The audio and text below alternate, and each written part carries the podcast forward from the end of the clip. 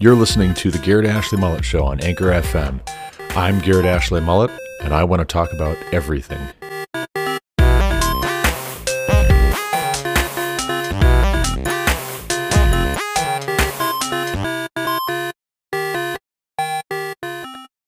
Then all the tribes of Israel came to David at Hebron and said, Behold, we are your bone and flesh.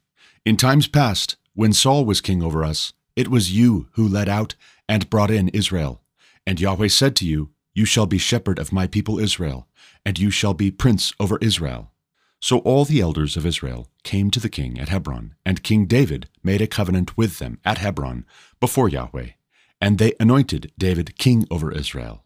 David was thirty years old when he began to reign, and he reigned forty years. At Hebron he reigned over Judah seven years and six months, and at Jerusalem he reigned over Israel and Judah thirty three years. And the king and his men went to Jerusalem against the Jebusites, the inhabitants of the land, who said to David, You will not come in here, but the blind and the lame will ward you off, thinking, David cannot come in here.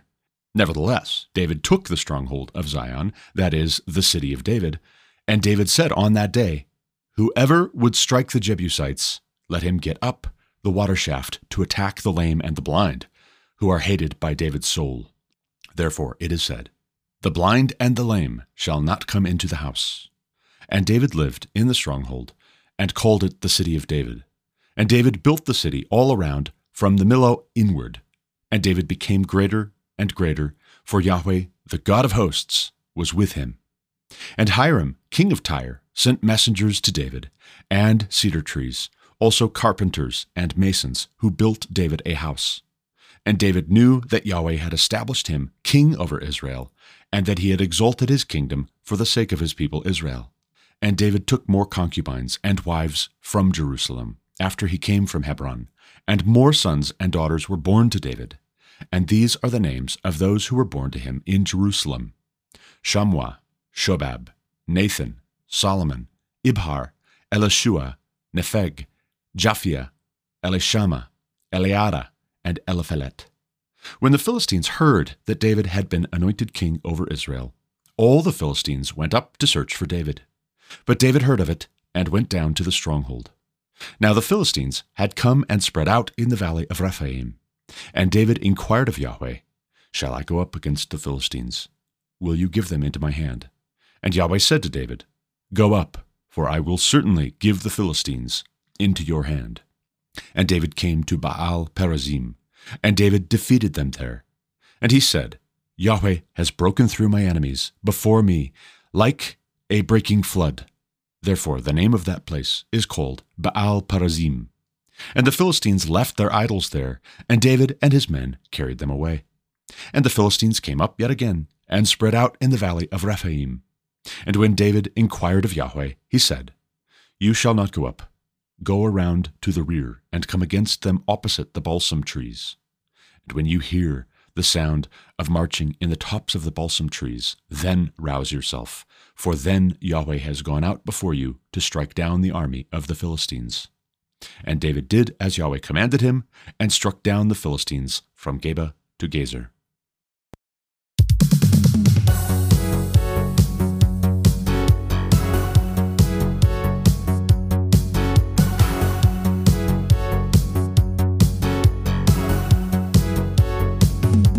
Welcome back to the Garrett Ashley Mullet Show. I'm Garrett Ashley Mullet, and this is my show, episode 755 to be exact. Today is Sunday, November 12th, 2023, and that was 2 Samuel chapter 5, where David is finally anointed king over all Israel, not just Judah. And it says he's 30 years old. Wow. 30 years old. Wait, no, is he? Is he? Isn't he? I don't know. He's a young guy. He's relatively young. What we do know for sure, and we'll get back to his age in just a second, but what we do know for sure is this is some good old fashioned toxic masculinity right here. This is like those action flicks from the 1980s that were just over the top, in my view, in my opinion. Except maybe they're not, right? Maybe of a piece with all of this hubbub in our day about toxic masculinity is the fact that a lot of men, not all, certainly not all, but a lot of men have thrown in the towel on being masculine. They've just let themselves go. Or if they're young men, they've been conditioned, they've been brainwashed into being rather limp wristed and effeminate and weak, to put it quite simply. They've been convinced that it's toxic for a man to be assertive, for a man to be capable of violence. And I don't mean that we should glorify a man just being violent for violence sake. No, that's wicked. That's evil.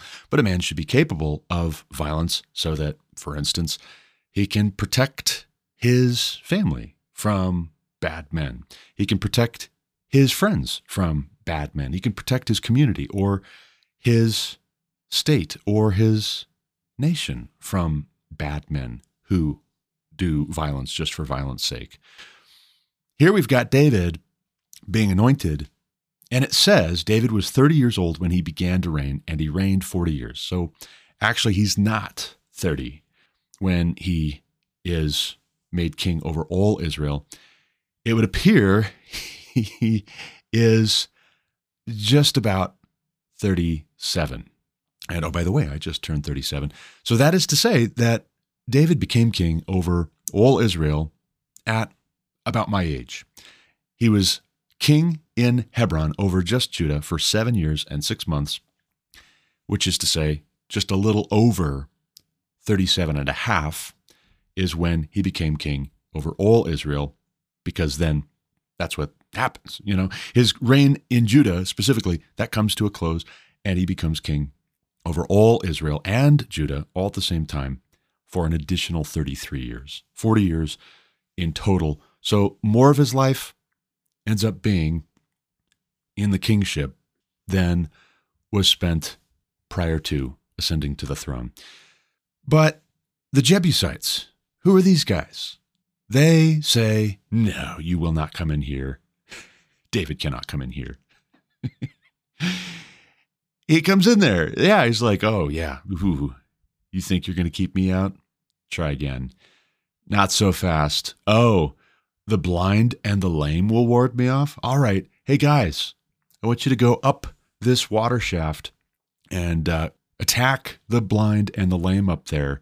And they do, and they win, and they take the city. And now it's David's city. Its nickname, what he likes to call it, is his city, and he builds it up. And it says he becomes greater and greater for Yahweh, the God of hosts, is with him. What's interesting too is you have Hiram, king of Tyre, sending messengers to David. So they strike up a dialogue, the two of them. And they also are going to exchange goods, as in cedar trees, and the carpenters who are good at working with the cedar tree wood, and also masons. And these alike are going to build David a proper house. So, mighty fine of Hiram, king of Tyre, to provide these things for David. But it says, verse 12 David knew that Yahweh had established him king over Israel, and that he had exalted his kingdom for the sake of his people, Israel. Which is to say, David has the right mindset on this. He doesn't just have the power and he doesn't just have the authority, he also has the right attitude, which is that God has established him here for the sake of Israel. But then, more to the point, why is Israel important? Because Israel is God's people. This is for the sake of God's name. And then subsequently, this is for the sake of the people that he has called his people because they represent his name. His reputation is all bound up in this people, Israel. And then, insofar as David is serving this people, Israel, that is God's people, God is blessing him and is with him and he prospers, he succeeds, he is doing well. It says in verse 13, something that ruffles feathers among the feminists and the egalitarians in our day David took more concubines and wives. How many more? It doesn't say, but he took more. He already had seven after he sent for Michal and had her returned to him. He added at least his seventh because he had six sons by six different women during the two year span that he was king in Hebron before the death of Ishbosheth, while Ishbosheth is still alive before his two year reign comes to a close, David sends messengers to him and says, Send me my wife, give me my wife, Michal, back. So that makes at least seven, but now he's got more. And here are some more sons and daughters as well being born to David in Jerusalem. But then you have the Philistines. The Philistines hear about David being king over Israel. He's been anointed king over Israel. And what have I said before? As we're going through 1st and 2nd Samuel, I've said, and also with the judges, when Israel gets it together and the Philistines hear that Israel has it together, it's like the bully on the playground who sees the kid that he picks on with a new toy or some lunch money or wearing some new sneakers, looking like he's confident. And the bully on the playground is going to come over and take those sneakers, take that lunch money, take that new toy, rough him up a bit just to let him know no, no, no. You think you're getting a little big for your britches? I'm going to take you down a few notches. And the Philistines come up. All the Philistines come up and they search for David. David hears about it and he goes down.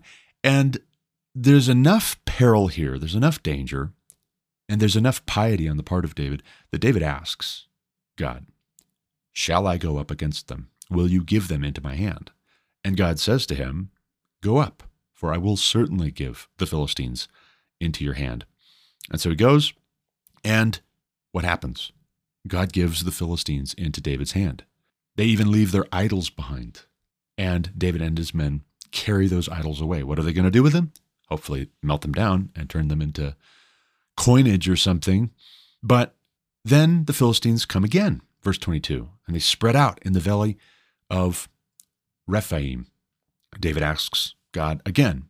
And this time, and it's a good thing David asked apparently, this time God says, You shall not go up, go around to their rear and come against them opposite the balsam trees. And then what's happening? Verse 24 When you hear the sound of marching in the tops of the balsam trees, then rouse yourself, for then Yahweh has gone out before you to strike down the army of the Philistines. And David did as Yahweh commanded him, and struck down the Philistines from Geba to Gezer, which is to say that he was successful yet again. Two battles, two instances of the Philistines coming against David and Israel, and both times, albeit albeit in different ways, right? In different kinds of answers to the question of will you give them into my hand? Nevertheless, the Philistines are turned back and defeated. And this is good. Our sensibilities recoil, and they have been conditioned to recoil because the academic elites and the ruling class have, for the last century or so, been trying to re engineer our sensibilities in the West, in particular, to get us weaned off of seeing war as glorious in any respect. This is glorious. The academic elites and the ruling class trying to pursue still the internationalist vision of no more war, world peace, the brotherhood of mankind by human ingenuity being accomplished by our own wisdom, by our own cunning, all they get is weak men.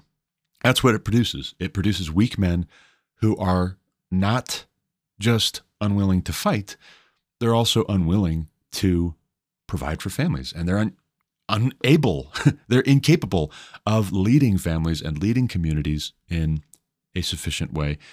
But that's because after a fashion, they're conditioned to suppose that this is bad. This is bad to defeat your enemies. It's bad when you win. Why? Because that proves that you're the oppressor. Everything's been put into the Marxist classifications of oppressor versus oppressed. Winner and loser is just code for oppressor and oppressed. But then, as I've pointed out before, the big problem theologically with that way of looking at things is that ultimately that casts God in the role of the worst oppressor in all history. God always wins, and God is the stronger. And that does not mean that God is an oppressor and that every sinner who pays the consequences for their sin and their folly, every people that gives themselves over to folly and wickedness and degeneracy and then suffers for it is the oppressed. No, no, no, no. We have to reject that. We have to be clear on that. And while we ought not to love violence for violence sake, we should appreciate the appropriate application of deadly force in the context of law enforcement, for one thing, self defense, for another thing, and lastly, finally, national self defense, which is war. Appreciate the appropriate role of deadly force and the capacity to deploy deadly force against an evildoer. Because without that, there is no sufficient or wholesome restraint on evil. There are people who want to find less than lethal solutions, final solutions for the problem of restraining evil, and they do it in a godless vacuum. And what do they come up with? They come up with very manipulative and ultimately easily twisted and corrupted and perverse abused mechanisms that just amount to abusing people's ability to reason, ability to make decisions for themselves. And then that feeds right back into people not being capable of governing themselves. Men being, once again, on that front as well, incapable of leading families or their communities or in their churches, in their states, in their nations. We need to know that that is not okay and that it is good what God is doing in blessing David in this context as he is now king over Israel for 40 years total. He's going to be king, seven and a half years in Hebron over Judah, and another 33 years over all Israel, including Judah, from Jerusalem. But this is a good thing that God is blessing him with victories and with a certain kind of peace, the kind of peace that you have with the king of Tyre, wherein you establish some dialogue, you have conversation back and forth, you're receiving cedars and carpenters and masons, and you're getting a house built. I would argue also that there is an inherent goodness to David multiplying his offspring. There's an inherent goodness to that. It is in and of itself good. What happens subsequent to that? Does he do a good job of raising those children? That's an important question. It is. But the very fact of having children is part of the sign that David is with God and God is with David.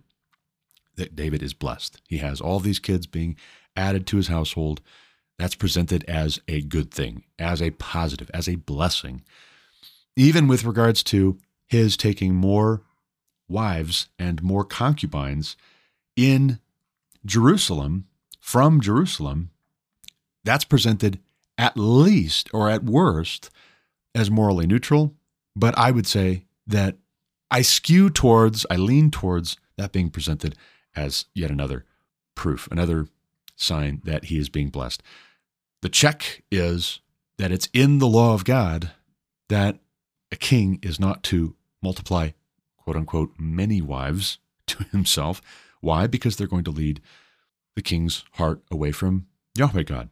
They're going to lead his heart away. He's going to be so preoccupied with all of his wives that he doesn't pay any attention, say, for instance, when the Philistines come up. He doesn't ask God, should I go up against them? Now, David, you might say, is probably taking too many. He already took too many just to even have two. But then herein lies the question. With the rest of the context of that passage, it says also that a king is not to accumulate much gold and silver, or many horses, but then how many is too many? How much is too much? It doesn't say. All it says is not too much. And I would argue that when the reason is stated in the context of not too much, as being those things will become all encompassing for his affections and his attentions, and he won't have any attention and affection left for God. The test is is adding any more at this point drawing your heart away from God? That's the question. In the context of 2 Samuel chapter 5, there is no indication that that is what's happened. That is what is happening. God is still with him. And so I think he's probably fine at this point. However many it is, I think he's probably fine at this point, even if it gets to be excessive later on or for other reasons than just too many. It's oh, wait, wait a second. That one, she belonged to somebody else. Bathsheba, she was already Uriah's wife. You can't have her. That's not acceptable. You don't do that. That was what got David into major, major trouble. And that's when God gives him a disciplining. That's when there's a punishment for David and when Nathan the prophet confronts him. But we'll get into it. Soon enough, we will get to that part of the narrative, that part of the story of David. For now, let's get into some other more current topics. For starters, I have been engaging with some of the followers of Matt Fradd, Catholic podcaster. I've been engaging with some of them on Instagram on a post he made recently about a Protestant who had converted to Catholicism, who wrote to him asking that cradle Catholics, that is, those who are born into a Catholic family and they grew up Catholic from little on up, it's all they've ever known, that those Catholics be patient with the Catholics who have converted more recently in their adult life from Protestantism with regards to Mary. Mary being regarded very differently among Roman Catholics than she is among Protestants. Mary is referred to not just by Roman Catholics, but also by Roman Catholics, most notably, probably most familiar to us in the West. They refer to her as Mother of God, Mary, Mother of God. They'll also do the whole Hail Mary thing where they'll say a certain number of Hail Marys, and that's part of how they do penance. Our Fathers and Hail Marys and that rote repetition counts for something in Catholic practice. But I've been engaging just a little bit here and there over the last week on this post by Matt Fradd, where I, perhaps mistakenly, perhaps rudely, commented just tersely and bluntly Mary is not our mother. No, Mary is not our mother. That's not a thing. And then what has happened, right? Matt Fradd followers, Catholics, have commented and they've said, oh, but she is, but she is. And here's a brief reason why, or here's a brief encouragement for you to just pray about it. And in time, you'll see. And in some cases, some of Matt Fradd's followers on there have been remarking on text that the Roman Catholic Bible includes and the Protestant Bibles don't. My ESV does not include these books. And so that back and forth and some references to, say, for instance, Maccabees have caused me to go down a little bit of a rabbit hole searching, okay, what about that, right? Refresh my memory, internet. Why is Maccabees not in our Protestant Bibles, and how should we think of it? What are the arguments? Well, that rabbit hole, I'll just share with you a little bit of the findings of that I thought interesting from Quora. This question, why were the Maccabees books excluded from the Protestant Bible six years ago, had a reply from a James Hope, Catholic who teaches catechism, RCIA, and prayer classes. He is an author with 30,400 answers and 18.5 million answer views. So, quite a lot of attention James Hoff has received for his answers on Quora. But here is his answer, the Catholic answer, a good Catholic answer for why Maccabees are not in our Protestant Bibles. He writes The reason that gave was they were not in the Masoretic text. I think what he meant to say was the reason they gave Protestants, that is, the Protestants who removed Maccabees, the reason they gave was they were not in the Masoretic text. The most ancient form of the Old Testament Bible that we currently have is the Greek Septuagint, which was the translation that the rabbis made for the Alexandrian library. At that point in history, everybody in the civilized world spoke Greek, and that is what the Jews used throughout the world except in the temple in Jerusalem. They stayed with the Hebrew text, and at that point in history, Maccabees was one of the books which was only found in Greek, the Deuterocanonic books. As it happened, Martin Luther, God bless his soul, tried to throw all the deuterocanonical books out of both testaments because he disagreed with their theology. He called the Epistle of St. James an epistle of straw because he disagreed with what they were teaching. Of course, Martin disagreed with nearly everything that the Catholic Church taught, but I digress. Eh, mm, not quite. Not quite, James. That's not entirely fair. In fact, that's not fair. he was a reformer. He was trying to get the Roman Catholic Church to reform. He wasn't trying to abolish the Roman Catholic Church, just to be very clear. Back to James Hove.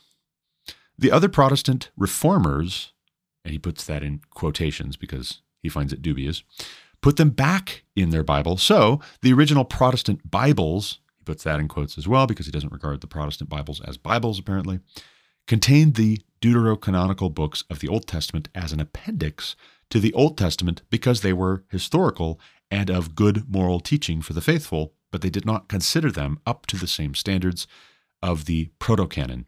Finally, it was not the Protestants that threw them out, it was the printers who saw an opportunity to save money by not printing the appendix. The original King James Version contains them, as do other Protestant Bibles of that era. So that's interesting, right? That's an interesting answer. And I would like to do some more delving into this rabbit hole personally, and I'll bring you more results as I do continue down this path of engaging with Matt Fradd's followers on Instagram. But for now, a couple of thoughts occur to me that I can share now. For one, the reason given being that these books, these deuterocanonical books, were not in the Masoretic text. I, I don't think that's a bad reason to say we're more convinced that this is canon, and here's our reason. The Greek Septuagint can be useful and still not necessarily the best authority or the final authority or the only authority on what should be included in the canon and what shouldn't. So that's the first point that I'll make. The second point being that I would agree actually with those who would say these books are important books that we should read and we should ponder and we should consider. They can be important works without being scripture. So I don't think that it's a situation where it's all or nothing, like Protestants should be afraid of reading the Apocrypha, as we call them, those books that were left out.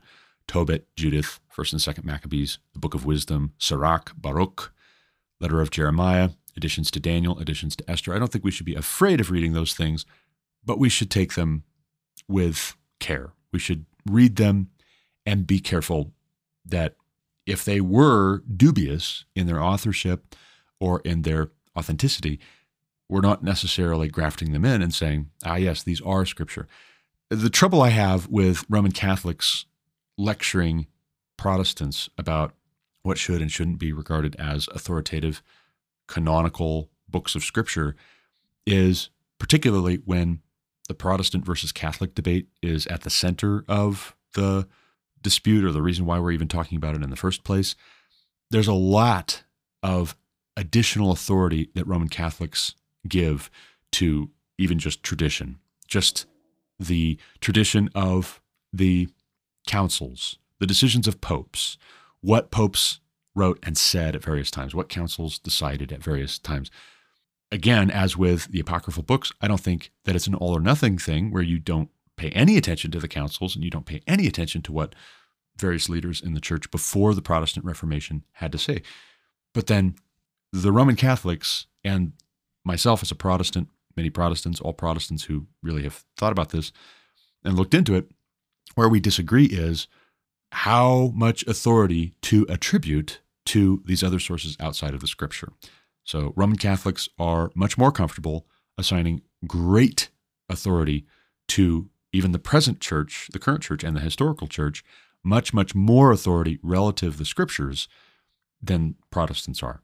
And Protestants placing such a high emphasis on the authority of scripture, the scripture being sola scriptura, the only infallible, inerrant authority for Christian life and doctrine, that is where Roman Catholics and Protestant Christians disagree. But again, as I said before, it's not solo scriptura, and that's as I have been explaining to the Instagram Catholics on Matt Fradd's page. That's important to recognize here. It's not Scripture is the only authority, or that you should never read anything except for the books that Martin Luther or the other reformers agreed are definitely Scripture. But it is to say, when you read those other things, you are not assigning them the same weight as you would what you're sure that you're sure that you're sure is Scripture, is God's Word. For instance, for just a brief example, just because books that we regard as Scripture, as Protestants, make reference to books which are in the Apocrypha for the Roman Catholic Bible, you know, that doesn't mean that those books being referenced and quoted are necessarily Scripture. For example, for a proof of why this would be the case, or why you don't necessarily go the whole way in saying they're scriptural, they're all scripture because they were quoted and referenced. Paul the Apostle quotes Greek poets. And that doesn't mean that the Greek poets he was quoting suddenly become authors of Scripture or that their works, their written works, were Scripture. So you have to be careful that you don't go so far in supposing either A, because we should take care with these things, just throw them out. They're worthless, they're totally of the devil and bad, and they don't contain any useful information. That would be a mistake. And I believe that's a mistake that many Protestants have made. And I don't agree with it.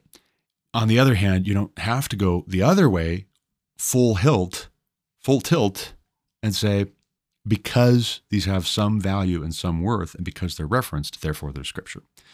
Or because Catholics at various times, or even the Eastern Orthodox Church, or the Coptic Church, or fill in the blank church, just because those various traditions have included them in their canon, that doesn't necessarily mean that they were right to or that they should have.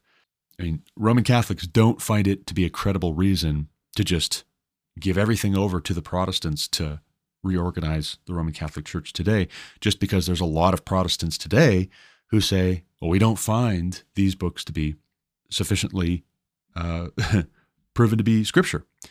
You know, if we get a simple majority of Protestants relative Roman Catholics, will we then say, ah, see, see, yeah, now we're right. We weren't right before when you guys were in the majority. Now we're right because we're in the majority. Of course, that's just nonsense. That's not how it works. So everybody probably should read, first and foremost, the books that everybody has agreed are scripture for thousands of years. Start there. And I don't think there's any harm. If the Catholics get in a tizzy because some of their pet distinctives aren't supported in the books that Protestants still retain in our canon, what are you saying, right? Are the books that we've retained not regarded as scripture by you? Oh, no, they are, right? They are regarded as scripture by you. So we are reading scripture, and you feel like we're leaving out important things that would justify your position. Okay, noted. I would say after we've studied all of the Old Testament and the New Testament, it would be good to check out the Apocrypha and see are these things so? Let's be Bereans about it. The Berean Jews are commended in Acts for being of a more noble character than the Jews of Thessalonica. Why? Because they checked Scripture. They searched the Scriptures daily to see whether the things Paul and Barnabas were teaching were so. That's one big difference, again, between Roman Catholics and Protestants. Protestants actively encourage searching the Scriptures to see whether the things being claimed are so. Roman Catholics tend to get a little bit bristly about that. Like, ooh, you're undermining the authority of the most holy Roman Catholic Church. And now you're in big trouble. Meanwhile, the Protestant, a good Protestant, is going to say, I'm not trying to undermine any rightful authority that God has instituted, but rather you may have usurped some of these positions that should be established by Scripture, by the biblical text. And oh, by the way, you should be up to snuff with the author of the book of Acts, who commends the Bereans for being of a more noble sort. You should be relating to me when I search the scriptures to see whether what you're teaching is true. You should be commending me as of a more noble sort instead of sneering at me. But then there you go. There's the last 500 years of the history of the church in the West as pertains to Protestants and Catholics.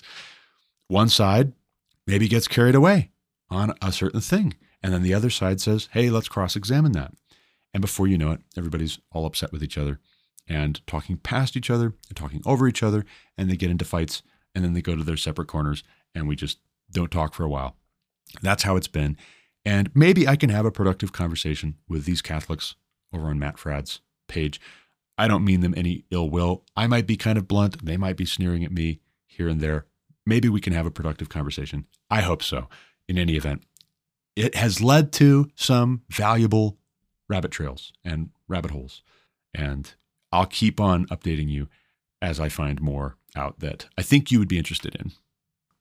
Speaking of disputes about the Bible and how we should read it, I want to talk with you about something that's just been camping out on my browser. Open tabs that I've just left open to bring up in a podcast for weeks now about the so called Passion Translation of the Bible. If you haven't heard of it, I'm happy for you. I found out about it somewhat by accident, perhaps. My neighbor two houses down, JP Chavez, sent a little meme with poking fun at various translations, so called, some of them, and various paraphrases of the Bible. He sent the meme to the Three Amigos Signal group. And in it, this meme, very funny. I enjoyed it tremendously. I still enjoy it tremendously. You have the NIV as a panel. There are four panels. NIV is the caption under Rex from Toy Story. Looking very happy, but also definitely a plastic toy dinosaur. That's the NIV. Then there's the Message Bible, and it looks like a five year old, maybe a seven year old, was trying to draw a dinosaur with a marker. And it's pretty rough. It's, it's rough stuff, but that's the Message Bible for you. Uh, Eugene Peterson's The Message Bible, which is not a translation, by the way, keep that in mind. It's not a translation, it is a paraphrase, and very honestly, a paraphrase of the Bible. He doesn't pretend that it's a translation, it's more of a devotional thing. I'm going to put these verses in different words as I am reading and understanding, but it's not scripture in the sense of it's not word for word. It's not a word for word translation of the original text into English. Then you've got the NASB, right? The NASB is not a toy dinosaur and it's not a marker uh, attempt at drawing a dinosaur by a five year old or a seven year old if we're feeling generous.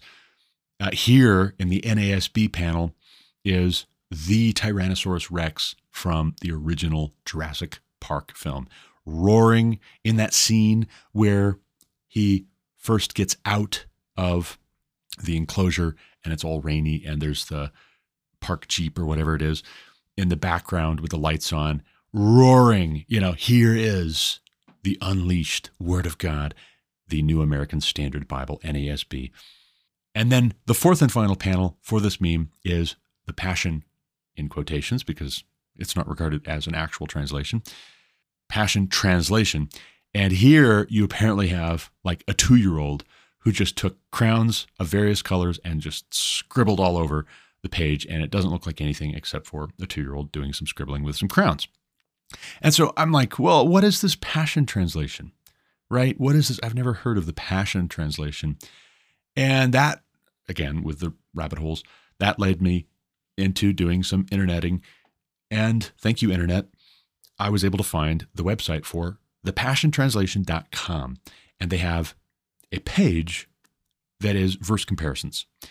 This page has a number of passages that are selected that you can tab through the Passion Translation, so called, the King James Version, the New International Version, that is NIV, New Living Translation, which is NLT, or the ESV, which is the English Standard Version. That's the version that I read, that's the version I prefer. NASB, ESV, pretty much on par with each other, although the phrasing is a little bit different from one to the other. Some people find ESV harder to understand or harder to read.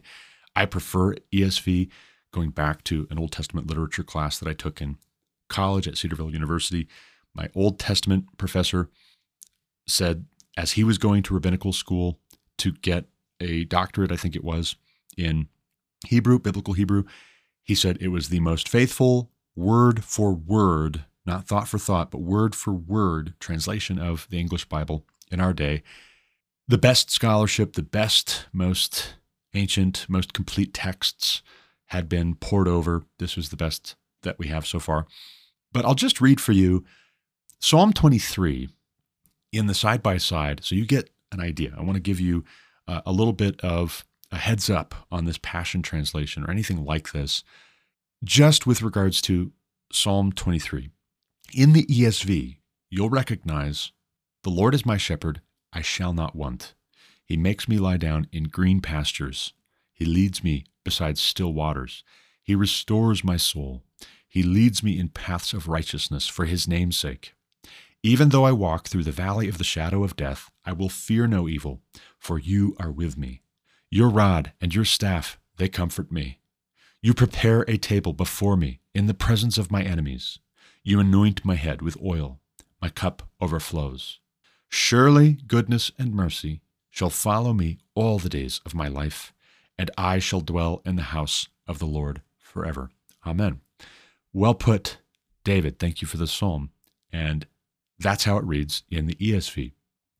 Simple, to the point, and this is what the best texts agree is what Psalm 23 says in the Hebrew, faithfully translated into English. How does it read in the Passion Translation? Here we go. The Lord is my best friend. We're off to a great start. The Lord is my best friend and my shepherd. I always have more than enough. He offers a resting place for me in his luxurious love. His tracks take me to an oasis of peace, the quiet brook of bliss. That's where he restores and revives my life. He opens before me pathways to God's pleasure and leads me along in his footsteps of righteousness so that I can bring honor to his name. Lord, even when your path takes me through the valley of deepest darkness, fear will never conquer me, for you already have. You remain close to me and lead me through it all the way. Your authority is my strength and my peace. The comfort of your love takes away my fear. I'll never be lonely, for you are near. You become my delicious feast, even when my enemies dare to fight.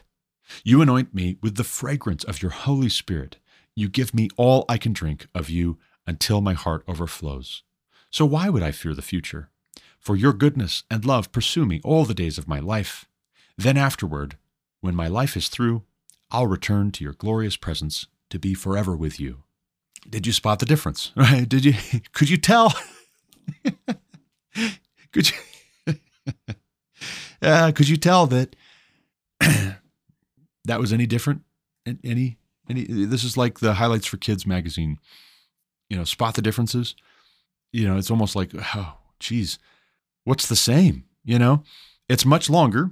It, there's much more that is added to gild the lily, and that's how I would describe it: is gilding the lily, and being very emotional, very emotivist, and needing this. A lot of people prefer that way of talking about God and talking about the Bible, and they would prefer this kind of a uh, liturgy.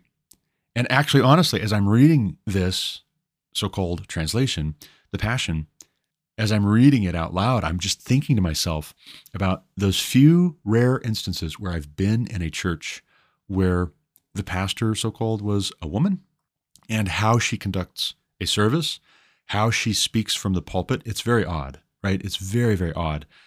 I've heard it likened here recently to a dog standing on two legs, walking around on two legs.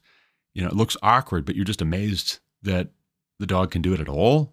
And and it's like that with regards to women who step into the pulpit and become pastors and they're ordained.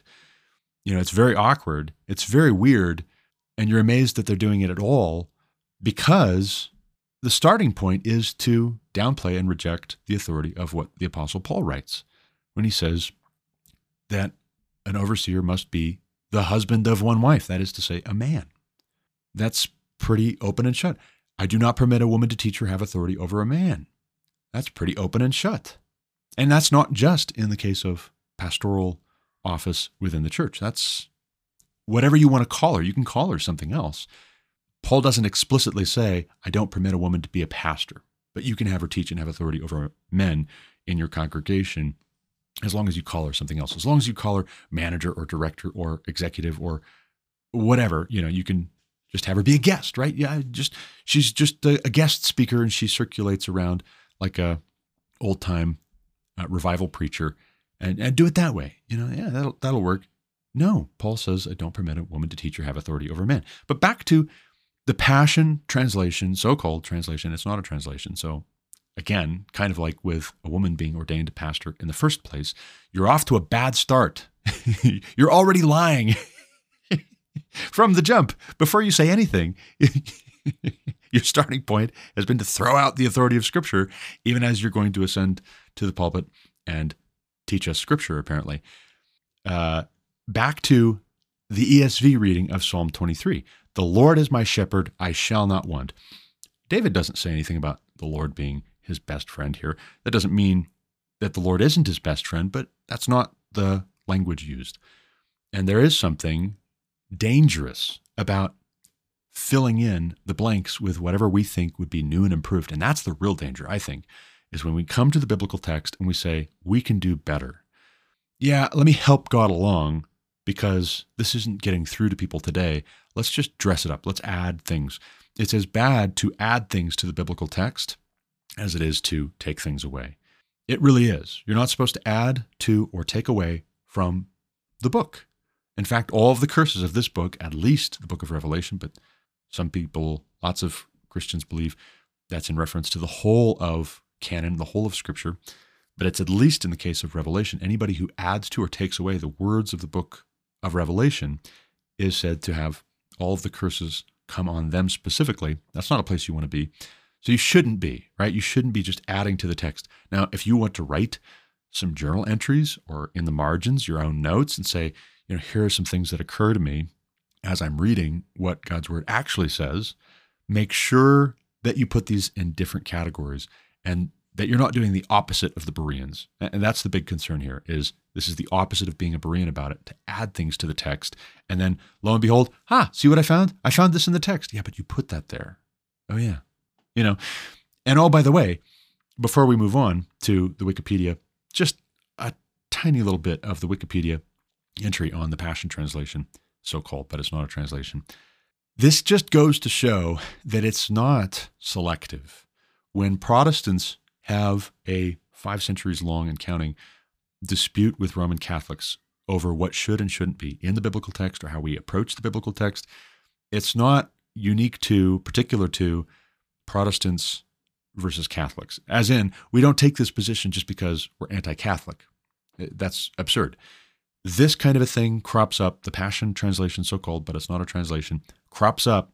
And even if the person who's putting it forward or the people who are cheering it on and saying this is really great and fantastic and you should get one and study it and read it every day, have this be your Bible that you do your devotions in.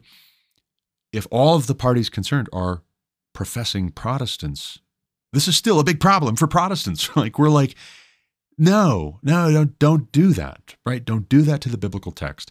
And so I think that works in the favor of the integrity of us as Protestants, that we're not just rebels without a cause in relation to the Roman Catholic Church.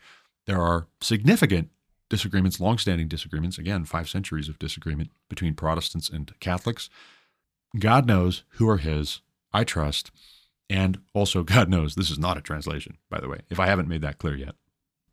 Before we move on, though, the Passion Translation Wikipedia entry gives us this brief summary the Passion Translation, TPT, is a modern English translation, no, it's not, of the New Testament and of an increasing number of books from the Hebrew Bible. The entire TPT Bible is slated for completion in 2028. It was first published in 2017 by Fivefold Media, although the current publisher is Broad Street Publishing. The lead translator, no, he's not, is Brian Simmons. In January 2022, the Passion Translation, not a translation, was removed from Bible Gateway Good job, babe. good good job, Bible Gateway. Thank you. Because it's not a translation. uh, was removed from Bible Gateway, a popular Bible reading website. The translation still remains available on Version and Logos Bible software. And maybe we should write to those guys and say, hey, um, Why? Right? Why? Why? Why are you the way that you are? Skipping on down, though, let's go to the criticism section. And this is important, not just to be critical for being critical's sake any more than to be violent for violence sake, but because there is an appropriate application of criticism when something is uh, untoward, when it smells funny, when it's uh, going to make you sick. Uh, uh really. Wikipedia's criticism heading reads as follows The Passion Translation has received very mixed reviews. Pastor Bill Johnson praised the translation, no, it's not, as, quote, one of the greatest things to happen with Bible translation, not a translation, in my lifetime, end quote. However, many pastors and denominations reject the translation, that is no translation. Pastor Andrew Wilson writes, quote, the Passion Translation inserts all kinds of concepts, words, and ideas, of which the original gives no hint whatsoever. This example comes from the promotional website in Galatians 2.19. Hina theo zeso, which simply means that I might live for God, has been translated as so that I can live for God in heaven's freedom. To be clear, there is no indication whatsoever in the Greek of that sentence or the rest of the chapter that either heaven or its freedom are in view in this text. It's not a translation, it's an interpolation or a gloss, or more bluntly, an addition, end quote. Mark Ward stated that the quote, Passion Translation is a paraphrase calling itself a translation. This I find troubling, end quote. Me too, buddy. Me too. Andrew G. Shead does not consider the Passion Translation to be a Bible and stated, quote, any church that treats it as such and receives it as canon will, by that very action, turn itself into an unorthodox sect. If the translation had been packaged as a commentary on Scripture, I would not have needed to write this review. But to package it as Scripture is an offense against God.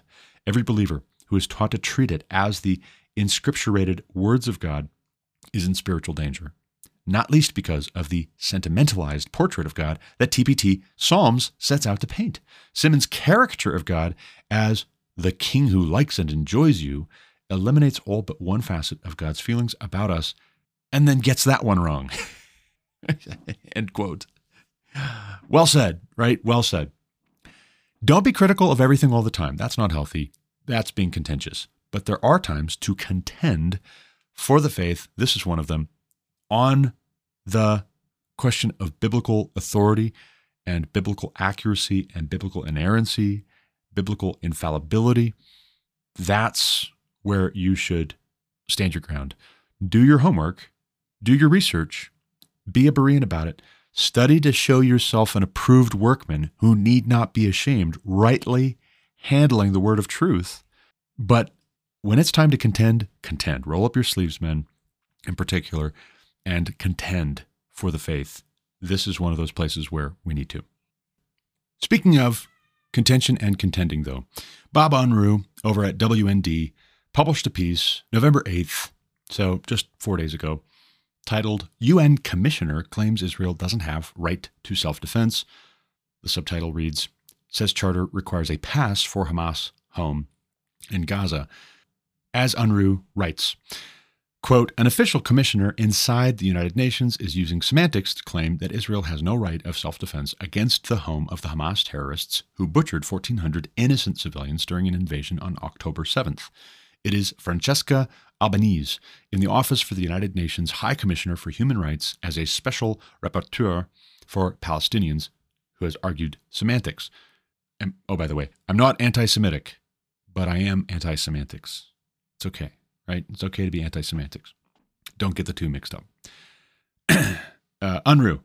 She claims self defense has a narrow meaning under Article 51 of the U.S. Charter, probably UN Charter actually, and that it does not give the Jewish state the right to defend itself against the home of the Hamas terrorists who invaded and slaughtered 1,400 civilians. Have we mentioned that? Oh, by the way, they murdered and terrorized and raped and kidnapped at least 1,400 civilians.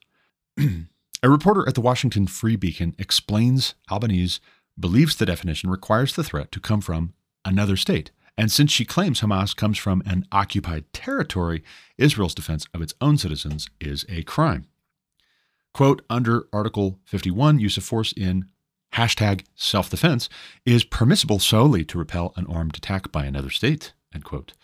Albanese claimed. Quote, threats from armed groups from within occupied territory give state the right to protect itself, all caps, but not to wage war against the state from which the armed group emanates, end quote.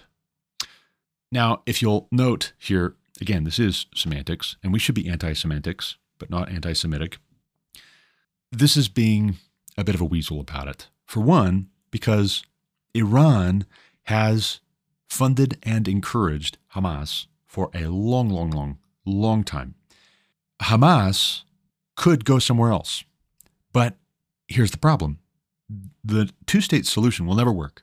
The two state will never work because one side, the Hamas side, the Hezbollah side, the Iranian backed side, including but not limited to Iran, believes in the extermination of the Jews in Palestine and Israel. Although, look at how many Jews live in Palestine, by the way, versus how many Arabs live in Israel. That tells you quite a lot. There are a lot of very successful Arabs who live in Israel. And do any Jews, if they're not kidnapped and hauled back to uh, Gaza or the Palestinian territories, do any Jews live in those places? No. No, not if they're wise, and not for long if they're unwise. This is lame. This is super lame super ridiculous. And shame on the United Nations, shame on Francesca Albanese for putting forward this kind of nonsense. If it happened that, say, for instance, in Ukraine, you had some territories that were formerly part of Russia, and the people there speak Russian, and now, or now it's disputed, but relatively recently, they were considered part of the Ukraine. If Russia put a whole bunch of money and weapons and ammunitions and encouragement into the Russian speaking people who live in Ukraine to rise up against their government and throw it off and tear it down and make Ukraine all part of Russia again, you wouldn't say Ukraine has no right to self defense, has no right to fight back against those insurgents in their own backyard. You wouldn't say that. That would be completely ridiculous. Now, that isn't, just like with so many other things we've been talking about in this episode, that isn't to say that it's all or nothing, right? You either totally defend yourself and kill everything that moves over there indiscriminately, which is not what Israel is doing, by the way, but that is what Hamas is happy to do, as they demonstrated on October 7th. But it's not either, on the other hand, where you just say, okay, uh, we'll just sit here. We'll sit here and you come and kill us. Please make it quick. You know, it's not all or nothing. But then the people who are apologizing for Hamas and who are saying that this is needing to be contextualized, I think they're the same kind of people who produce and sponsor and praise a so called translation that's not a translation at all of the Bible. That's really a paraphrase and it's really just adding things in. Just like the Passion translation is not a translation and it is presenting a false view of God and a false view of the Bible by passing itself off as a translation. So, also, this kind of an argument claims to be super nuanced and very sophisticated and very academic and very concerned with international law. No, this is concerned with being conciliatory towards the Muslim world, towards Iran, towards Hamas, and trying to whack Israel over the head as they're trying to defend themselves trying to rob them of public support when they need it most, and that is to go after terrorists. Just because they're not actually a separate country, that doesn't mean that you don't have the right to go and fight and kill them. If a whole bunch of terrorists have come across the border with Mexico here in the US, and they're just waiting in various American cities, and a lot of experts are saying this is probably the case. We should expect that if we get into a war with Iran, these sleeper cells are going to be activated and they're going to carry out mass casualty events. They're going to carry out the type of attacks on Americans in American cities that they just conducted in Israel a little over a month ago. That will not work. This paradigm that well, you can't actually fight back against these people because they don't have a country. yeah, that's, that's ridiculous. That's absurd on its face. And you need to know that that's absurd. And speaking of the difference between contending and being contentious, it is contentious if you're just fighting everybody all the time for any reason or no reason whatsoever because you love violence. If you love violence for violence sake, shame on you. And you are a villain. You're a bad person. And you have what's coming to you, which is death and judgment. After that comes the judgment. But to contend and to protect innocent life against would be murderers and rapists, torturers, kidnappers, to protect with deadly force, that is not being contentious. And we have to know the difference. We just have to. One thing that makes it very difficult for us in this day and age to know the difference, particularly in a specific actionable case like Israel defending itself or doing something that's unlawful, immoral, as is being claimed, as is being alleged, and has been alleged since the beginning, right? since the beginning, that has been the contention from the folks who were angry that Israel became a country in the first place and then continues to be a country. How dare they? How dare they continue existing? Those jerks. One thing that makes it very difficult is how very often the corporate news media covers these things. And this has been true for decades as well. Over at allsides.com, there's a headline roundup from just the day before yesterday with the question Did news agencies use photos from pro Hamas journalists in coverage of Israel attacks? Here's the summary. A report this week suggested that sources, including the New York Times, lean left bias, Associated Press, lean left bias, and Reuters, center bias, used photos from freelancers embedded with Hamas during the October 7 attacks on Israel. Pro Israel media watchdog Honest Reporting, not rated, focused on photographer Hassan Eslaiah and how AP used Eslaiah's photos of Hamas attacking Israel. Honest Reporting published a photo of Eslaiah with a Hamas leader and asked, Is it conceivable to assume that journalists just happened to appear early in the morning at the border without prior coordination with the terrorists? AP and CNN, lean left bias, cut ties with Eslaiah following the report but didn't specify why. Key quotes here. First, these journalists were accomplices in crimes against humanity. Their actions were contrary to professional ethics, said Israeli Prime Minister Benjamin Netanyahu's office. in response, here was a statement from the Times quote, It is reckless to make such allegations, putting our journalists on the ground in Israel and Gaza at risk, end quote. How did the media cover it? Left rated sources highlighted statements from the sources in question denying that they had prior knowledge of the attacks or embedded journalists with Hamas. Right rated sources often framed the source's use of photos from the freelancers as unethical and questioned why the freelancers didn't notify authorities or news outlets of the attacks ahead of time. Why the difference? Some, especially on the right, believe major news sources are unwilling to frame Hamas negatively. Yes.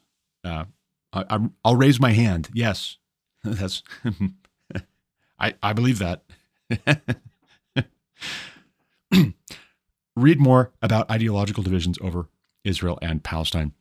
And they have a link there to another page over at allsides.com, an excellent resource. I've been using it for several weeks now, and I've found it very useful. But just understand this that there's an excellent, excellent question with regards to ethics when you are relying on the statements and photos and videos of people who've been embedded with Hamas who are right there as the action is happening. They are on the ground with Hamas as Hamas is going in and doing these things. And why didn't they tip off the authorities?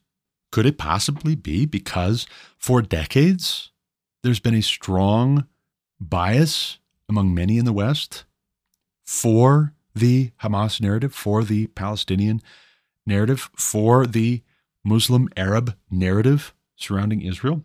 Everything Israel does, even just existing in the first place, is bad. This reminds me of a meme, by the way. I'll share with you another meme.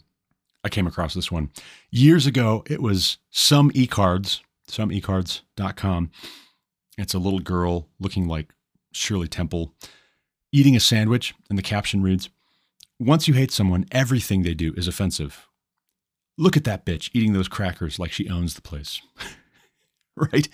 That, that's what it is, right? There's been for decades from the inception of Israel as a modern nation state, there's been a bias against Israel for even existing in the first place. And then everything that they do, everything that they say is hateful and responded to critically.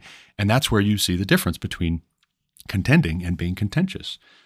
The default de facto posture of the Arabs in the Middle East towards Israel is animus, it is contentious.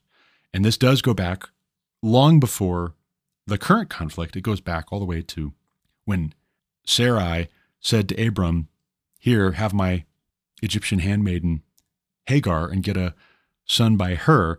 It goes all the way back to Ishmael taunting Isaac and Sarai, saying, Put her away, send her away and her son. That woman and her son are not going to share this space with us. You, you, this is all your fault. Well, it was her idea in the first place. Let's just remember that. But what did Abraham do? He sent her away, and God did watch over and protect Hagar and Ishmael, and did make a great nation, many nations out of the descendants of Ishmael. But they don't get along. The descendants of Ishmael and the descendants of Isaac do not get along, and it is at the core a contention between the children of the promise on the one hand, the descendants of Isaac, and Jacob, who was renamed Israel, and that's where the modern nation state gets its name, and the descendants of Ishmael, who are now the Arabs. They're now the Muslim world, even when they're not all Arabs, even when they're not all descendants of Ishmael by birth, they're spiritually his descendants. And similarly, we're the spiritual descendants as Christians and Jews of Abraham, so to speak. At least the Christians are. Maybe not all the Jews when they reject Messiah, but that doesn't mean that it's okay, right? That doesn't mean this is where the anti Semites in the West go way off the rails and they get it completely wrong.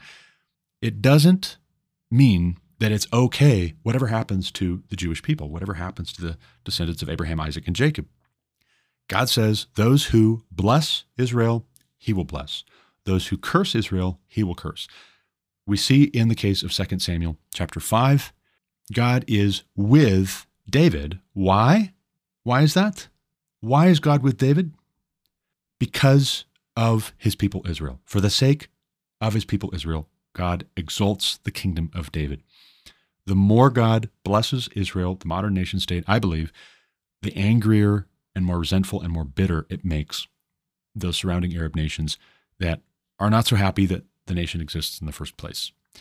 It's a thorn in their side. You look at the size of Israel, it's this tiny little country in an ocean, a tiny little island of Jews in an ocean of Muslims, in an ocean of Arabs. And it's not to say you hate the Arabs either, but it is to say call balls and strikes.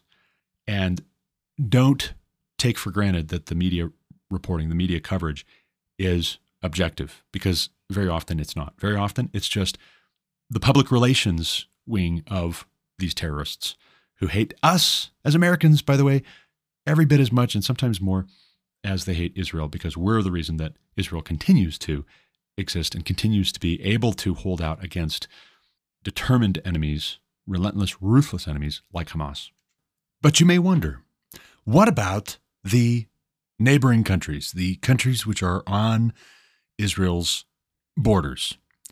What countries border Israel, and why don't the Palestinians just, oh, I don't know, move to those countries? If Israel is so awful, why don't they just go somewhere else? You've got Egypt to the southwest, you've got Jordan to the east, you've got Lebanon to the north, you've got Syria also to the north, but then northeast, north by northeast, you might say. Why don't the Palestinian Arabs just go to those other countries? Well, about that, and it's a long story. Uh, the short answer is I'll play for you this next clip. and once I've played it, I'll offer some commentary. But this is King Abdullah II of Jordan talking about the idea of Palestinian refugees being welcomed into Jordan or Egypt for that matter. Here it is. Cut one. Take a listen.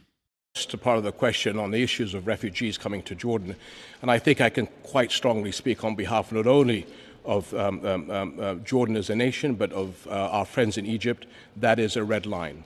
Uh, because I think that is the plan by certain of the usual suspects to try and create de facto issues on the ground. No refugees in Jordan, no refugees in Egypt. Ah, okay. So then, so then, no refugees, no refugees in Jordan, also no refugees in Egypt.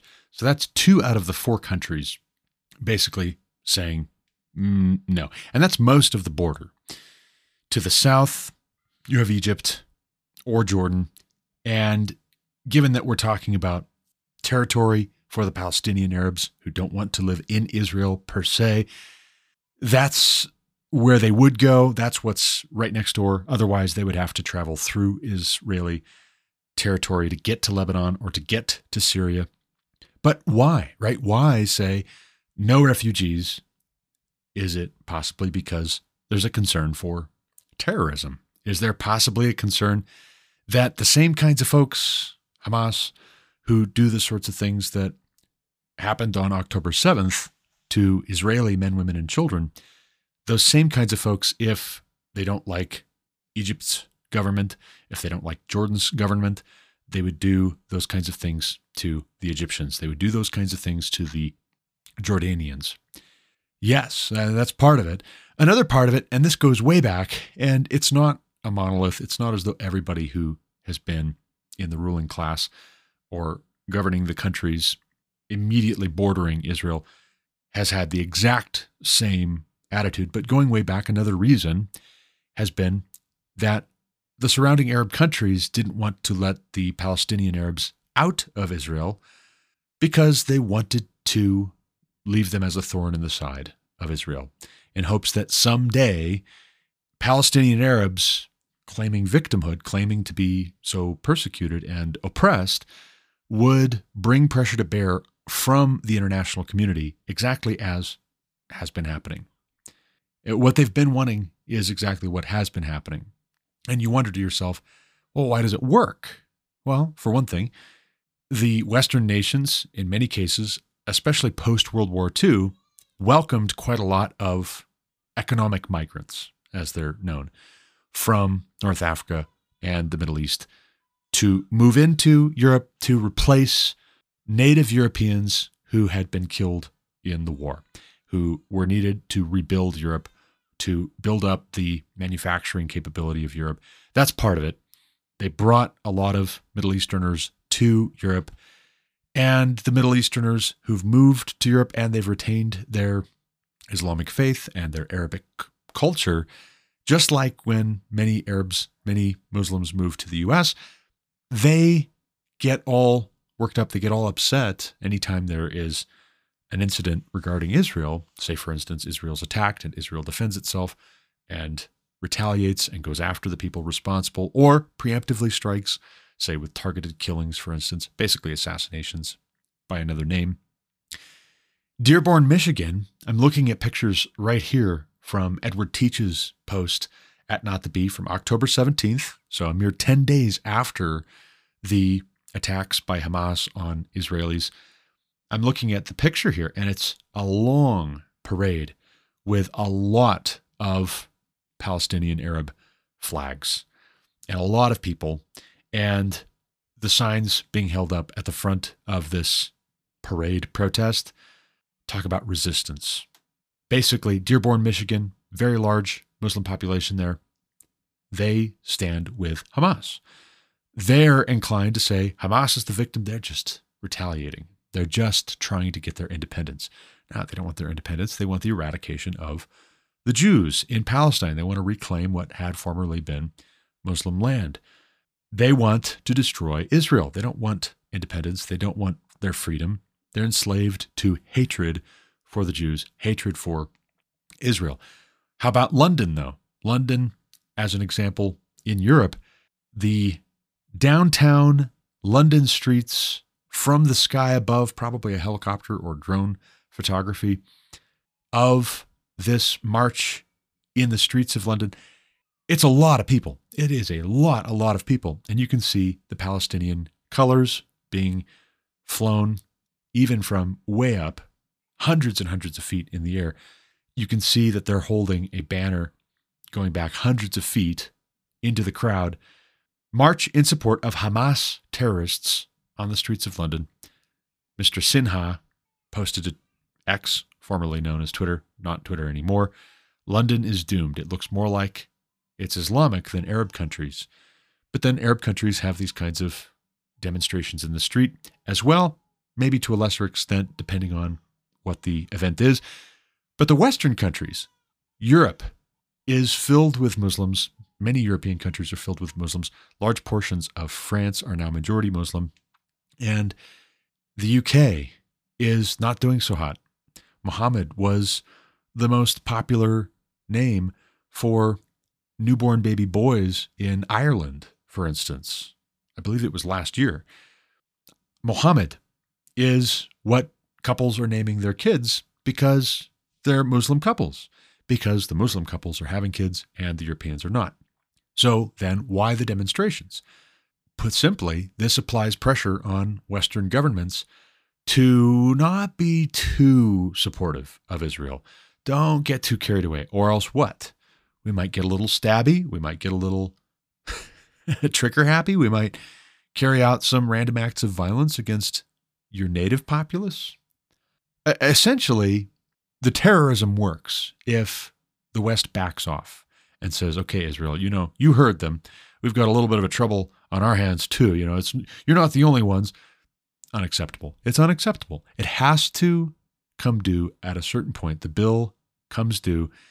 The chickens come home to roost, and this has to be confronted.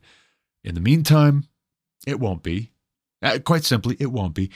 Not until, and I hate to say this, and I'm not calling for it, I'm not hoping for it.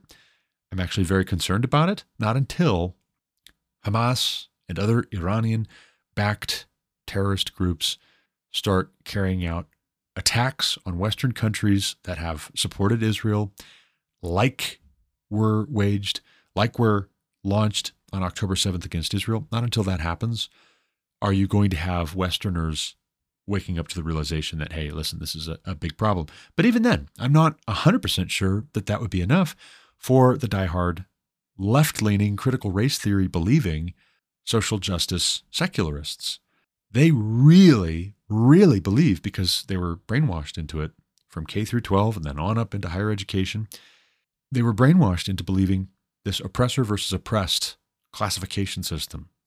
And they're going to continue on believing that the terrorists are actually the victims so long as the terrorists are positioning themselves opposite Western civilization, opposite a more successful, more prosperous Europe and United States and Israel.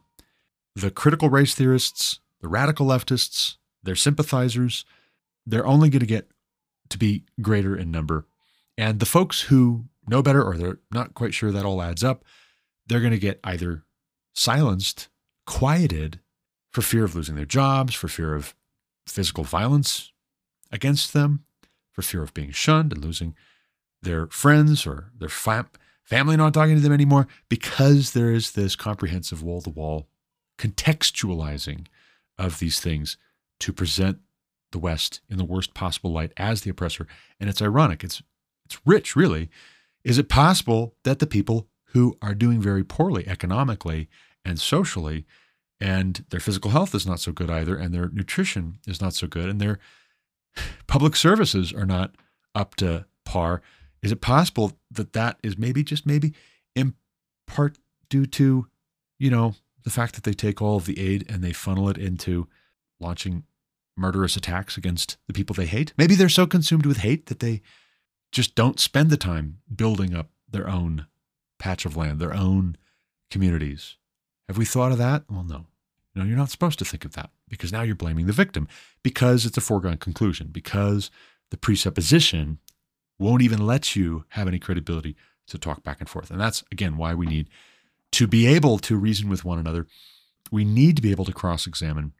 If we don't have that, well, then it's just a countdown. It's a countdown to critical mass of Islamists and radical leftists, which will get to be a greater and greater share of the population here in the US and across the pond in Europe with each passing year and decade, unless Westerners start getting married in a serious way, having lots of children, homeschooling those children.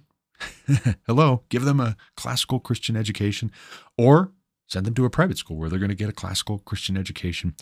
Unless we start doing that in a big way, it's just a question of how many years do we have? How many decades do we have? This is terminal. But I hope that that's not the case. I hope it's not terminal. I don't want there to be a bloodbath. I don't want there to be World War III. But then, can it be avoided? Is this just what it is? This is a consequence of the beliefs that we have embraced about ourselves, about God, about one another, about the world that we live in. If you don't see people willing to change their underlying assumptions about the nature of man and the nature of God and why God has put us here and what our purpose is, then I would say you're not going to see a shift in the kinds of decisions that people are making. And so then it's just, all right, are we on a collision course? Maybe we haven't collided yet in a big way in European countries, although there have been some big collisions, say in France, for instance, some major, major disruptions in the country of France. But maybe there haven't been enough to really get the attention of the West just yet. There haven't been here in America enough to get our attention. Once that changes, if that changes here in the coming months or the coming years, then maybe we start to look to deport people who line up with Hamas, line up with terrorists, as we should. Hey, if you don't want to fight here, please go back to the country that you came from. If you believe that the terrorists are right and that we're wrong, if you believe that we're evil and those guys are good, join them, please. We will arrange your travel.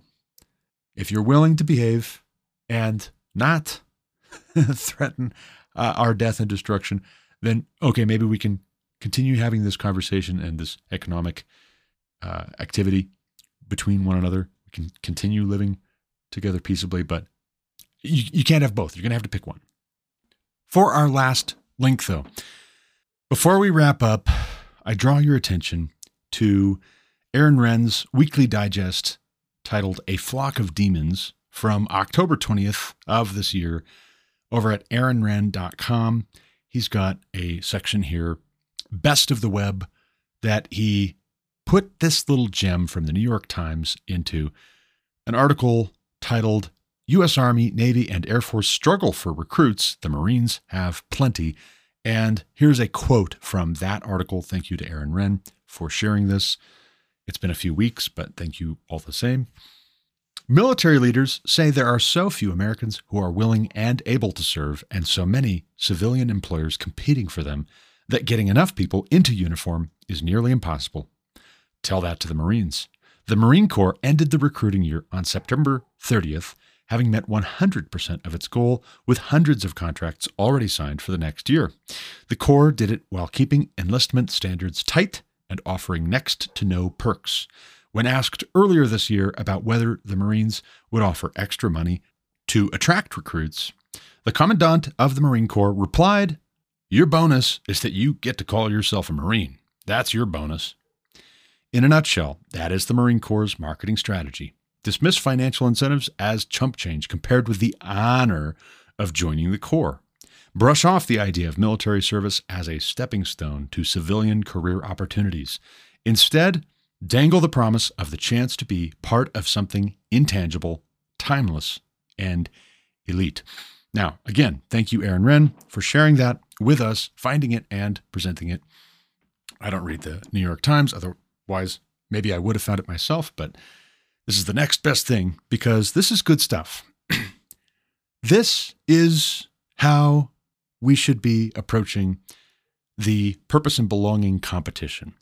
And what I mean by that is that the left is keeping people enthralled to wrong-headed ideas, say, for instance, about climate, say, for instance, about marriage, say, for instance, about your human nature in general, say, for instance, about the role of government in your life, or how the economy actually functions. Also, they're keeping people enthralled to bad ideas about oppressor and oppressed because they offer purpose and belonging. Here, a few months ago, I had an opportunity to attend a Winsome Ministries event in Fort Collins, Colorado, wherein one of the speakers was the House Minority Leader for the state of Colorado, Republican from roundabout these parts.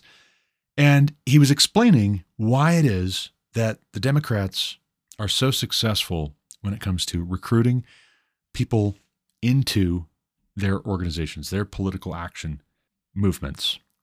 He said they basically, in having by and large rejected God, have, and forgive me, this is cliche, but this is what he said they have a God shaped hole in their hearts. And you might also call it a virtue tank. So they have an empty virtue tank and they feel it. They feel as though there's an importance to being virtuous and to doing things and being a part of things that make them feel virtuous. They want to feel good. They want to feel like they're a part of something that is doing good in the world. And so along come Democrats and they make special recruiting efforts to target college students who are enrolled in political science programs. And they say, hey, come and help with our campaign. Come and help us to knock on doors, pass out brochures and flyers and pamphlets. Help us get people signed up to vote. Help us to get out the vote for our candidates. And so the college students do just that. They say, okay, great. Yeah, I'm kind of of that persuasion, anyways, and I don't have anything else going on. And so they come out. And next thing you know, the next year rolls around and they say, hey, you did really good last year. Would you be willing to move up? You know, move up into more of a managing and facilitating and coordinating role in this next election cycle. And so these young college students, maybe they've graduated, maybe they're still in school, they say, oh, yeah, uh, sure, sure, I, uh, you bet. And there's a prestige that comes with that. And they get to feeling like they've progressed. And next thing you know, the next year rolls around and they're told, you know, hey, you, you did really good there. Would you be willing to manage a campaign for somebody who is running? Uh, you know, it's right in your wheelhouse. You've been taking classes and you've got this degree that you're almost finished with or you just finished up. And what do you say? And some, not all, but some say, yeah, you bet. I'd, I'd love to. And so they manage these campaigns. And then the next year rolls around, the next election cycle rolls around, and the Democratic machine says, you know, hey, you did a really great job managing that campaign. We really appreciate you helping to get our guy elected. What would you think about being a candidate yourself? We'll put you forward and we'll have you run. But then, as the House Minority Leader was explaining, these young people working for the Democrats, getting put into the pipeline, they don't have any practical life experience. They just have a few years of college and they have college debt, which also might be part of the reason why Democrats are trying to get student loan forgiveness, at least for some. We'll see who we can get student loan forgiveness for because it's a way of paying back. It's a way of giving back to those who've helped them get elected as they see it. So here you go. Here's a candidate. And they've got a few years of experience doing the various things that worked up to this. And let's suppose that they get elected and they go off to Denver. And now they're in the state legislature and they are supposed to be writing laws. They're supposed to be doing the work of a lawmaker. And they're young and they maybe have a political science degree, but they have no life experience. They haven't proven their practical skills in any other arena. They haven't had to live really under the laws and under the taxes that now they're going to be helping to pass or to increase or to multiply. But nevertheless, they've been conditioned by the Democrats to believe that this is purpose and belonging. This is how they get to be a part of something bigger than themselves, something more important than themselves. This is the greater good that they're serving. Well, the Marine Corps, on the flip side, in a different way, does a very similar thing, especially for young men who are hungry for some sort of outlet wherein they will be praised, they will be affirmed, they will be challenged, but then they will also be honored, not by everybody, but then they'll be feared even by those who don't honor them. And that might be just as well because either way, they're going to be bigger, badder, tougher, stronger, faster, more resilient on the other end, but then they'll never stop being a Marine. That's what they're thinking to themselves. And that's the catchphrase once a Marine, always a Marine. You don't ever stop being a Marine. Well, I bring this up in relation to the problem of liberalism and the problem of particularly the virulent, woke, social justice warrior mindset, which has gripped even many in the church. And I think a lot of more conservative Christians and a lot of older conservatives and older Christians generally, even if they don't always overlap, even if it's not always the same people who are the older Christians and the older conservatives politically who are politically active, a lot of those folks are just not sure at all what to do about these young people who are falling for wokeism. They think, man, this is just nonsense. You know, these kids are having their future destroyed, their potential, their capacity to pursue the American dream. But then what are we forgetting? We're forgetting that these young people might just be associating the American dream with the opposite of the virtue that they want to feel they are filling their tank with. They aren't just virtue signaling, although many of them are, and they don't catch it until somebody actually cross examines them to think of it. You know, wow, somebody cross examining the virtue signaling. But they don't think of themselves as virtue signaling. They think of themselves as actually being virtuous. Or when you have a view of truth as being rather subjective and truth claims being just the will to power, what do you do? When somebody says, I'm going to cross examine your point of view, you maybe just say, Oh, you're trying to assert dominance over me, and you're trying to take away this feeling of virtuousness, this feeling of being a good person, part of something bigger than myself. I don't want the American dream, but what do I want? If I'm a young person falling for the wokeness, what I want is purpose and belonging. I want to feel something. I want to feel as though I have purpose. I do belong somewhere. There are people who welcome me and are glad that I'm there and they need me. I want to feel needed. Okay, listen, conservatives, maybe don't publicly, when you get up on the debate stage to debate who's going to be a candidate, who's going to be the nominee for the 2024 presidential race. Republicans, when you get up on the stage, maybe don't say to the youngest guy on the stage, you're not old enough, even though constitutionally he very much is. Don't say you're not old enough as though this is an old person's party and this is an old person's task to help make the decisions that we're going to live by in this country, make the decisions together, or oversee the execution of the decisions that we've made together. Maybe don't do that. Maybe don't box out the young people who have this energy, who want to be involved. Maybe come up with a better argument, a different kind of an argument that is not so pejorative and doesn't drive young people to the other party. That's a start. Another place to start would be in saying, we actually have things for you to do as conservative Christians, and you're not just playing a reactionary game. You're not just playing a defensive, losing game. You're not fighting to lose, or rather just waiting until somebody comes and bops you on the head and finishes you off. You're actually doing something and you're actually learning how to fight and you're fighting to win when you do fight. If you need to fight, you don't want to fight. You want to seek peace and pursue it, but then that's part of the reason why you learn to fight is as a deterrence. Ideally, the capacity to fight and to win deters aggression from bad actors. And that's another reason that young people, when there's so much insecurity, are going to be drawn to the Marine Corps. The Army Reserves, Army National Guard. I remember sitting down with a recruiter years ago, actually, around about the time that my two oldest sons were in diapers. I remember going and meeting with an Army National Guard recruiter and his being very excited to talk with me and thinking I was just the kind of guy that they would like to have fast tracked to being some kind of an officer.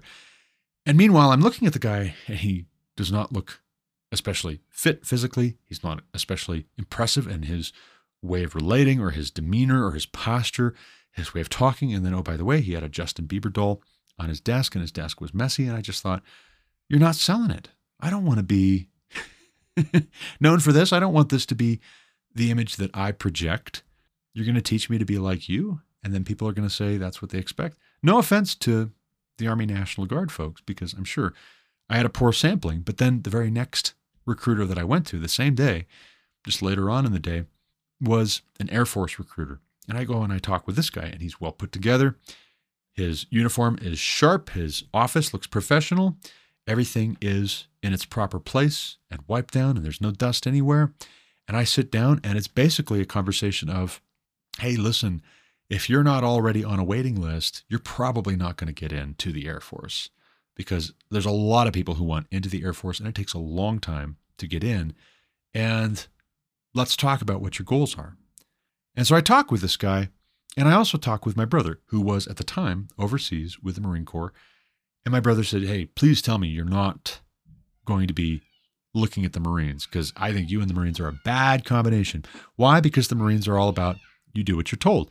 We tell you what to do, you're going to do what you're told. And you, being you, you would be like, But why? But, sir, that doesn't make any sense. Dig a hole for no reason. And you're just going to have me fill in the hole tomorrow. And then you're going to have me dig it again. But, sir, and it would be all bad. It would be just terrible from there. Well, I told this story to the Air Force recruiter. He said, No, listen, that's not how we are. Air Force, in the Air Force, basically, you're going to have five officers standing around for two hours talking about exactly how wide and how deep the hole is going to be and what we're going to use to dig that hole and then what we're going to put in the hole after we're done digging it and when the crew is coming to install the specialty equipment that goes in the hole. And all the while, you're going to be standing around thinking, man, I could have dug four holes in the time that it's taking you guys to plan this one hole, where it's going to be and how deep and what goes in it. That's the Air Force. And I just thought to myself in that moment, hmm, I, you know, I don't really want to go into either now. Thanks, you know. Thanks, guys. But the Marine Corps, I know my brother being in the Marines, he is still proud of having served in the Marines. Why is that? Because they helped him to get stronger. They helped him to get tougher. They taught him valuable skills. In fact, what he does today, which is the same thing that I do today, which is to say, you don't have to go into the Marine Corps to be able to get, you know, marketable skills. The thing he does today is he's a controls programmer. I'm a controls programmer. He learned a lot of the skills that helped prepare him to do what he does today in the Marines. But then that's not why he went in. As a matter of fact, he went in wanting to be infantry. And then various people said, No, you're an idiot. Don't do that. Here, take this test. Ah, it looks like you're very smart. You're going to be in comms. And so that's what he did. But the point is, what drew him to the Marines specifically was that the Marines have an ethos Semper Fi, always faithful. The Marines have a reputation. They have a reputation for being, if you'll pardon my language here, badasses. They have a reputation for being tough. And why is that important? Because sometimes it's not about do you have an eye in the sky. Sometimes it's not a question of do you have the right intel or the right technology. Sometimes it's a question of do you have the guts to do what needs to be done and to take the risk that they're going to shoot back at you or they're going to try and kill you right back.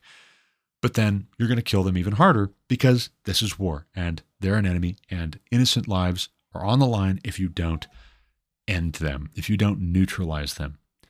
There is going to be a need for the Marine Corps ethos and mindset. All the more do I realize and appreciate that as I am seeing how so many people are relating to this business in Israel with regards to Hamas. You have a lot of people with all of the military might and the economic wherewithal of the West. You have a lot of people who clearly are terrified of offending the Muslims who have moved to our countries. And we've been very gracious in allowing them to live here. And you know what? At a certain point, you have to be able to draw a line in the sand and say, no, you don't get to dictate what our policy is, and you don't get to chant death to America on our mm-hmm. soil or death to whatever the country is, the Western country is. Go home. If you're going to be like that, you just go on home or we'll send you home. You need something like the attitude of the Marine Corps, but then you need that in a lot of different applications. You need that in a lot of different directions. It's not unique to this conflict with Israel and Hamas. So That's just one example. But then, even going back to, and I'll finish with this thought 2 Samuel chapter 5. Why is God with David? And why does he exalt David's kingdom? It's for the sake of his people Israel. That's what the text says. Verse 12, 2 Samuel chapter 5. David knew that Yahweh had established him king over Israel and that he had exalted his kingdom for the sake of his people, Israel. Why did God do that? God did that because Israel was his people, which is to say that God's name was being made great by Israel doing well because David was serving faithfully. He was serving at a high level the nation of Israel. David knew God was with him and had established him king over Israel. That little snippet is huge, and it's also hugely undervalued. I joked at the beginning when I was doing some of the commentary on 2 Samuel chapter 5. I joked that here's a whole lot of toxic masculinity, good old fashioned toxic masculinity for you. And David being king, becoming king over Israel, not just over Judah anymore. But really, truly, that's just it, right? The script has been flipped. And if we know that the flipped script is bad, is itself toxic, it's a poison pill for young men, for old men, for all of our people, we have to present a counter narrative which is all inclusive for the man who is going to want an aspirational model. As in, not you're a horrible person and you're awful and you can't do anything right. And we're just waiting until you mess up really badly so we can blame everything on you. Or the people that you're responsible for, whenever they mess up, we'll blame everything on you. You have a responsibility but no authority. We don't actually respect you. We don't actually make you stronger. We don't actually try to equip you for this thing. Get away from that and tell young men that they find purpose and belonging in God. And that if they are making God's name great, all of their qualities, all of their strengths, all of their giftings, all of their aptitudes, all of their resources, all of their time and their attention can be one, purposeful, not works righteousness. Don't, don't, don't, don't, don't. Don't come at me with the functional liberalism disguised as good theology. No, thank you. Not works righteousness, but work. There's work to do. Men want work to do that is going to give them a sense of purpose and belonging and that's going to be rewarding. And of course they would. Of course they would want that. That's why the Marine Corps is not having trouble meeting their recruitment quotas because it's work that is regarded as profitable in a comprehensive way. You're going to be tougher, mind, body, and soul. You're going to be stronger. You're going to be faster. You're going to learn how to work together with a team of other guys who are also tough, tough minded, tough in body. We're going to give you tools. We're going to give you skills. We're going to teach you how to work together. We're going to teach you how to accomplish objectives and to be successful. And you know what? You know what young men will say?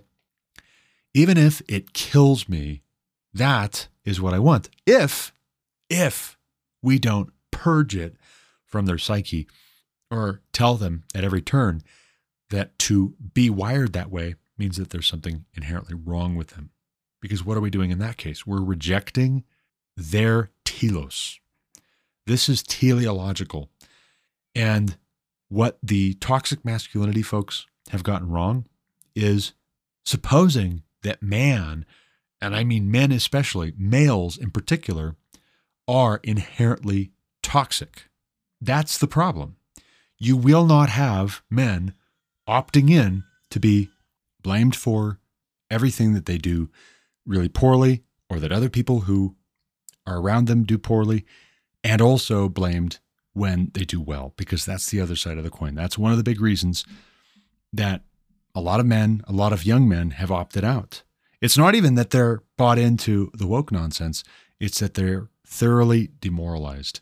And if we want them to be remoralized, we're going to have to offer them an aspirational model wherein we say, Well done. What is it that Jesus puts forward as an aspirational model for those of his followers who come to the final day and are going to be invited in.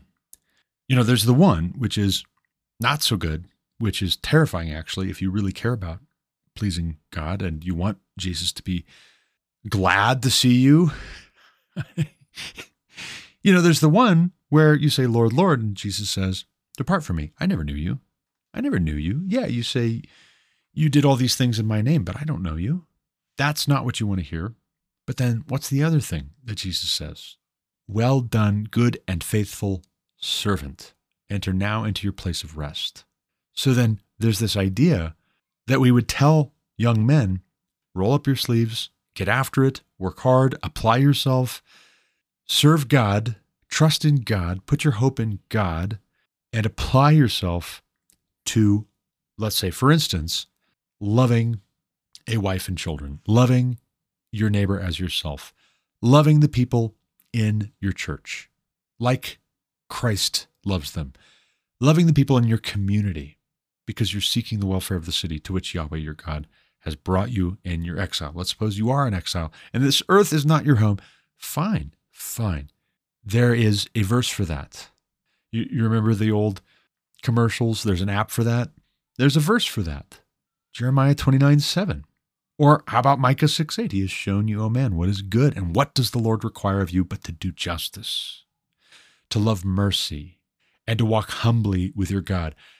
David gets into this position as king over all Israel after serving as king for seven and a half years over only the house of Judah in the capacity of king over Israel, and before that, king over Judah, and before that, leading hundreds of men who had followed him, 600 men who have followed him over to Ziklag, say, Hey, you know what? Our wives and our children are gone. The Amalekites came while we were out, following you. We want to kill you. And what does David do? He asks God. He asks God, Should we go after the Amalekites? Will you give them into our hand? And God says, Yes. You shall surely pursue them and overtake them, and you shall surely rescue.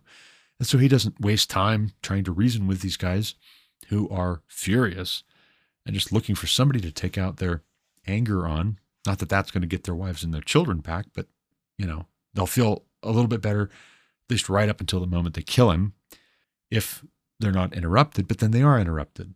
By what? By David asking God, What should I do? And listening. And so then, next thing you know, you've got this situation where 400 men who were in physical shape say, to the 200 who weren't in good enough physical shape, you're not going to get any of the spoils that we took from defeating the Amalekites. And what does David demonstrate? Does he do justice? Does he love mercy? Does he walk humbly with his God? Short answer yes, because it's not either or. The 200 who weren't in good enough shape still have purpose and belonging. Is that a mercy? It seems to me it is. Going after the Amalekites and getting the wives and the children back from the Amalekites and killing every one of the Amalekites except for the 400 young men who got away on camels. Was that doing justice? Well, yeah, because the penalty for man stealing, for kidnapping somebody, is death. It's a capital offense. How did he get into a position wherein he was able to do justice and love mercy and walk humbly with his God, this David guy? He started out being faithful tending his father's sheep. He started out being faithful, playing music for King Saul. He started out being faithful, bringing food to his brothers who were serving in the army of Israel. And then he just so happened to hear while he was there Goliath taunting Israel's army, Israel's king, and the living God of Israel. And he was faithful there too. And, and the whole point here, right? The whole point here is not that you're David and your problems are Goliath, or your problems are Saul, or your problems are Ishbosheth, or your problems are fill in the blank from this story of his life. But the point is that God's character is unchanged and unchanging, and unchangeable are his purposes. And men, in particular, need to know that there's an aspirational model in relation to an unchanging God whose unchangeable promises bring great blessing. And that is to say, a great profit. This is profitable. If we have told young men that it's only loss, it's only cost, we've done the opposite of motivating them to invest themselves. Actually, we have demoralized them. If we want to remoralize them, it's time to reverse course. They need to have a sense of purpose and belonging, especially in the church, especially in particular in the church. Because where else are they going to be encouraged to study God's word and to apply it, to not just hear what it is that Jesus says and then carry on as you were, functional liberal, but to hear what Jesus says and to build their life on it, like the wise man who builds his house on the rock.